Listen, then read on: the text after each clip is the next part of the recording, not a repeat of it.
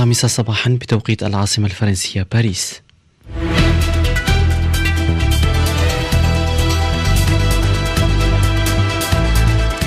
نشرة الأخبار مع رولا أبي حيدر. صباح الخير رولا. صباح النور في أبرز عناوين النشرة. الرئيس الفرنسي يرفض فكرة تشكيل حكومة وحدة وطنية ويدعو إلى تشكيل أغلبية. بن سلمان وأردوغان يتفقان في أنقرة على تعزيز التعاون. وزير الخارجية الروسي في طهران لإجراء محادثات مع المسؤولين الإيرانيين. النواب الإسرائيليون يقرون في قراءة تمهيدية حل البرلمان. مونتي كارلو الدولية نشرة الأخبار. في التفاصيل وفي كلمة خاطب بها الفرنسيين بعد فشل معسكره في الحصول على الأغلبية المطلقة في الانتخابات التشريعية. رفض الرئيس الفرنسي إيمانويل ماكرون فكرة تشكيل حكومة وحدة وطنية يعتبرها غير مبررة حتى الآن للخروج من الأزمة. ماكرون أقر بأن الانتخابات البرلمانية أظهرت المشكلات الاجتماعية في فرنسا ودعا أحزاب المعارضة إلى التخلي عن الاقتتال الداخلي وتجاوز الشؤون السياسية. نجوى بن مبارك. بعد مشاورات شاملة أجراها مع قادة أحزاب الأغلبية والمعارضة بحثا عن توافق صعب في الجمعية الوطنية بسبب فقدان معسكره الأغلبية المطلقة. تحدث الرئيس الفرنسي في كلمة متلفزة لأول مرة عن الأزمة الناجمة عن نتائج الانتخابات التشريعية مؤكدا رفضه لفكرة تشكيل حكومة وحدة وطنية وداعيا في نفس الوقت إلى ضرورة إيجاد توافق توافقات جديدة لتفادي الجمود وشلل المؤسسات. أغلب الزعماء الذين تبحثت معهم استبعدوا احتمال تشكيل حكومة وحدة وطنية وهي الفكرة التي لا تجد تبريرا في نظري. لهذا علينا أن نوضح خلال الأيام القليلة القادمة حجم المسؤولية والتعاون الذي يمكن أن تقبله التشكيلات المختلفة في الجمعية الوطنية. الرئيس الفرنسي أقر أيضا بأن الانتخابات البرلمانية أظهرت المشكلات الاجتماعية في فرنسا ودعا في هذا الشأن الأحزاب السياسية إلى تجنب الاقتتال الداخلي. كما دعا ماكرون أحزاب المعارضة إلى التحلي بالمسؤولية والشفافية لافتا إلى أن نتائج الانتخابات فرضت طريقة جديدة للحكم والتشريع. وتلخص كلمة الرئيس الفرنسي بأن الخروج من هذه الأزمة لن يتم دون إجراء المزيد من المفاوضات والتوافقات والتنازلات بين أطراف المشهد البرلماني الفرنسي. في الشأن الفرنسي دائما قال مكتب المدعي العام في باريس إنه فتح تحقيقا في مزاعم اغتصاب ضد وزيرة الدولة الفرنسية للتنمية والفرنكوفونية كريسولا زاكاروبولو بعد تلقي شكاوى.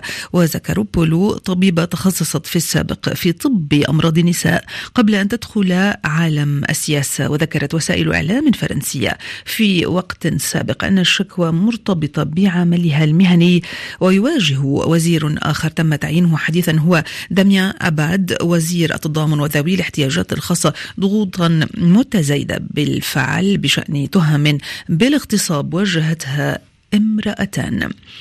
أنتم دائما في الاستماع إلى نشرة الخامسة صباحا من مونتي كارلو الدولية. تشهد ساحات القتال في منطقة لوغانسك ومدينة سيفيرودونيتسك الرئيسية في شرق أوكرانيا. قصفا روسيا مكثفا جعلها بمثابة جحيم وفق مقالة كييف مؤكدة في الآن نفسه أن قواتها ستصمد طالما لزم الأمر. وتهاجم القوات الروسية شرق أوكرانيا منذ أسابيع وتتقدم ببطء رغم المقاومة الشرسة من الجيش الأوكراني. تزامنا لقاء على مستوى الخبراء بين وزارتي الدفاع التركية والروسية. عقد في موسكو وأكد خلاله الجانبان على أن على أهمية التعاون الثنائي بينهما في ملف نقل الحبوب من أوكرانيا وضمان سلامة الملاحة البحرية في المياه الإقليمية الأوكرانية. من موسكو مراد أحمد. مغادرة سفينة أزوف التركية التجارية ميناء ماريوبول بشكل آمن اعتبرها ممثل وزارتي الدفاع الروسية والتركية من أهم نتائج التعاون الثنائي وفي لقائهما بالعاصمة موسكو بحث الجانبان إمكانية الخروج الآمن للسفن التجارية التركية ونقل شحنات الحبوب والقمح للدول الأخرى. الجانبان أكدا على أهمية ضمان سلامة الملاحة البحرية في المياه الإقليمية الأوكرانية اتفقا على عقد اجتماع رباعي خلال الأيام القادمة في إسطنبول بمشاركة روسيا وأوكرانيا وتركيا وبإشراف الأمم المتحدة لبحث سبل نقل نحو 20 مليون طن من الحبوب إلى الدول المستوردة. وفيما تحمل حكومة كييف روسيا مسؤولية توقف عمليات نقل الحبوب بسبب عملياتها العسكرية في أوكرانيا. لا تزال موسكو تطالب الحكومة الأوكرانية بنزع الألغام المزروعة في المياه الإقليمية الأوكرانية وتتهم حكومة زيلينسكي بتعطيل فتح الممرات الإنسانية. مصادر الروسية كشفت أن تركيا تسعى للإسراع في فتح الممرات الإنسانية في المياه الإقليمية الأوكرانية ولم تستبعد التوصل لخارطة طريق لنقل الحبوب والقمح خلال الأيام القادمة. مراد أحمد موسكو مونتي كارلو الدولية. مسؤول كبير في البيت الأبيض أعلن أن مجموعة الدول السبع الصناعية الكبرى ستقدم في قمتها المرتقبة في ألمانيا نهاية الأسبوع الجاري مجموعة مقترحات ملموسة لزيادة الضغط على روسيا ولإظهار الدعم الجماعي لأوكرانيا. بعد تسع سنوات من الخلافات بدأت مع الربيع العربي وفاقمها اغتيال الصحافي السعودي جمال خاشقجي في اسطنبول. قام ولي العهد السعودي الأمير محمد بن سلمان بالأمس بزيارته الرسمية الأولى لتركيا وأكد البلدان عزمهما على تعزيز التعاون. والتقى الرئيس التركي رجب طيب أردوغان ضيفه في القصر الرئاسي في أنقرة حيث عقد محادثات من أنقرة حسن الطهراوي. اتفاق تركي سعودي على فتح صفحة جديدة من التعاون في العلاقات الثنائية تشمل الجوانب السياسية والاقتصادية والعسكرية والأمنية.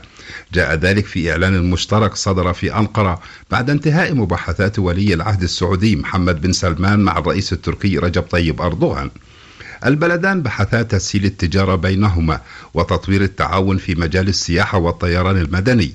وفتح المجال لصناديق الاستثمار السعودية للاستثمار في الشركات التركية واتفقا على تفعيل الاتفاقيات الموقعة بينهما في مجالات التعاون الدفاعي وتعميق التشاور والتعاون في القضايا الإقليمية من أجل تعزيز الاستقرار والسلام في المنطقة.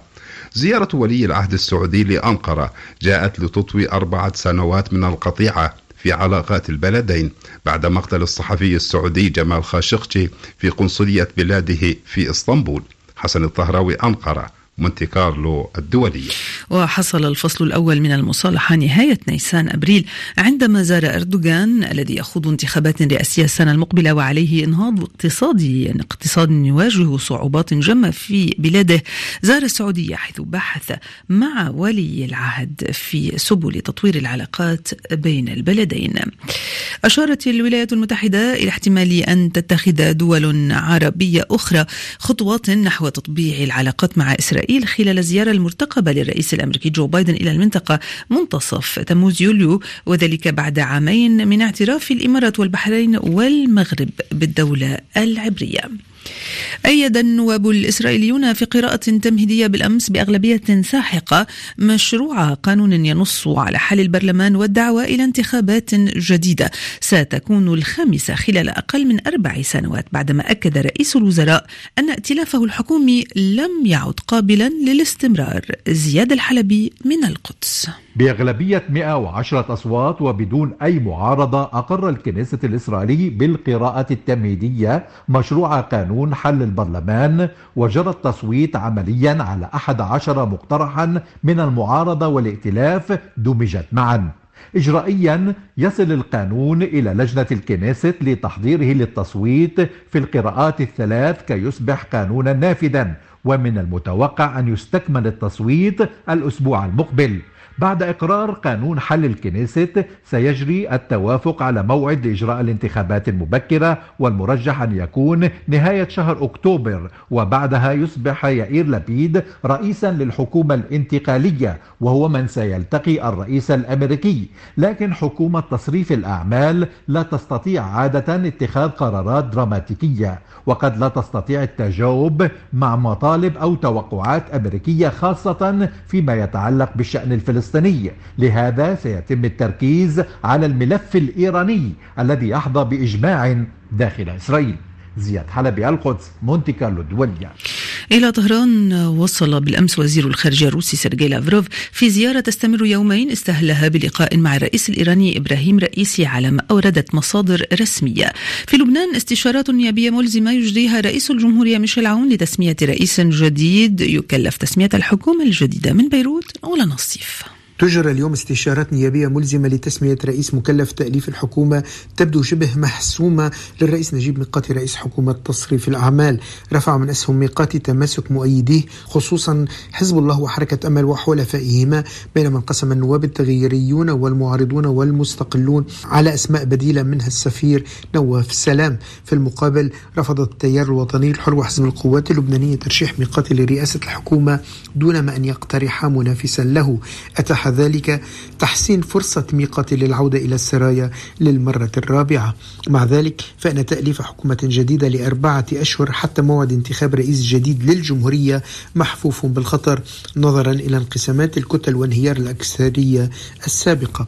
وهو ما سيؤدي اليوم إلى تكليف ميقاتي بغالبية نسبية. ما يرجح أن تستمر حكومته في تصريف الأعمال نتيجة صعوبة التوافق على حكومة جديدة إضافة إلى التكهنات المبكرة بأن انتخاب رئيس جديد للجمهورية غير مؤكد بدوره.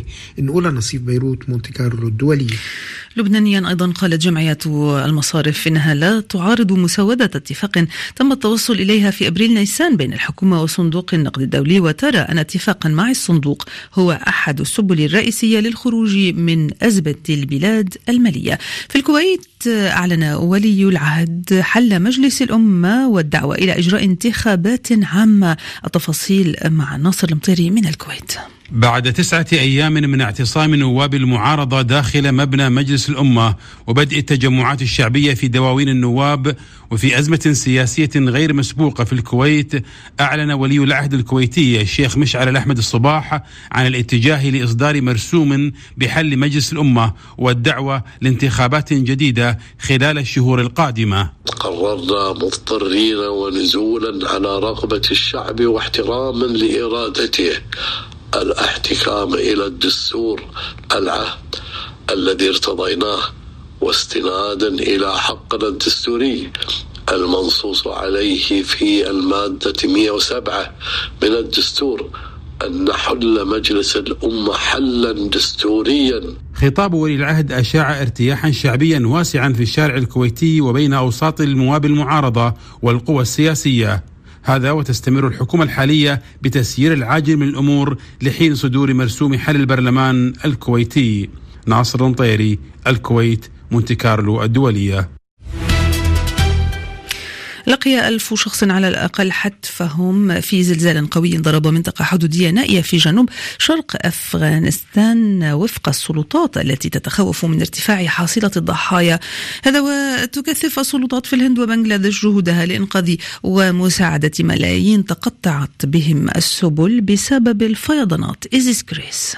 السلطات في بنغلاديش كثفت العمل لإيصال الأغذية ومياه الشرب لملايين المتضررين بعد أمطار غزيرة مبكرة تسببت في فيضانات كارثية في بنغلاديش وشمال شرق الهند وأودت بحياة العشرات في البلدين. حكومة بنغلاديش أرسلت العديد من الفرق لإنقاذ المحاصرين وتقديم المساعدة لهم. السيول حاصرت ما لا يقل عن خمسة ونصف مليون من السكان. كما تعد الفيضانات خطرا على الزراعة والبنية البنية الأساسية وإمدادات المياه النظيفة. وفي ولاية أسام الهندية تسببت الفيضانات الأخيرة في مصرع ما يزيد عن أربعين شخصا وتقوم فرق مكافحة الحوادث بعمليات الإنقاذ في المناطق الأكثر تضررا. وقال الخبراء إن التغيرات المناخية هي عامل يقف وراء سقوط الأمطار المبكرة والفيضانات غير المسبوقة في بنغلاديش والهند. الأمر الذي تسبب في مصرع العشرات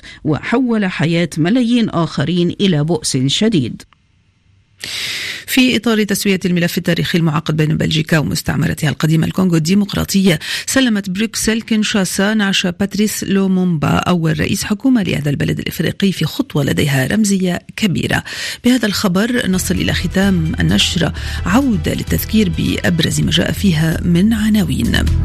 الرئيس الفرنسي يرفض فكرة تشكيل حكومة وحدة وطنية ويدعو إلى تشكيل أغلبية. بن سلمان وأردوغان يتفقان في أنقرة على تعزيز التعاون. وزير الخارجية الروسي في طهران لإجراء محادثات مع المسؤولين الإيرانيين. النواب الإسرائيليون يقرون في قراءة تمهيدية حل البرلمان. كانت معكم رولا بحيدر في نشرة الإخبارية الثانية ضمن صباح مونتي كارلو الدولية نواصل معكم الفترة بفقراتها المتنوعة. النشرة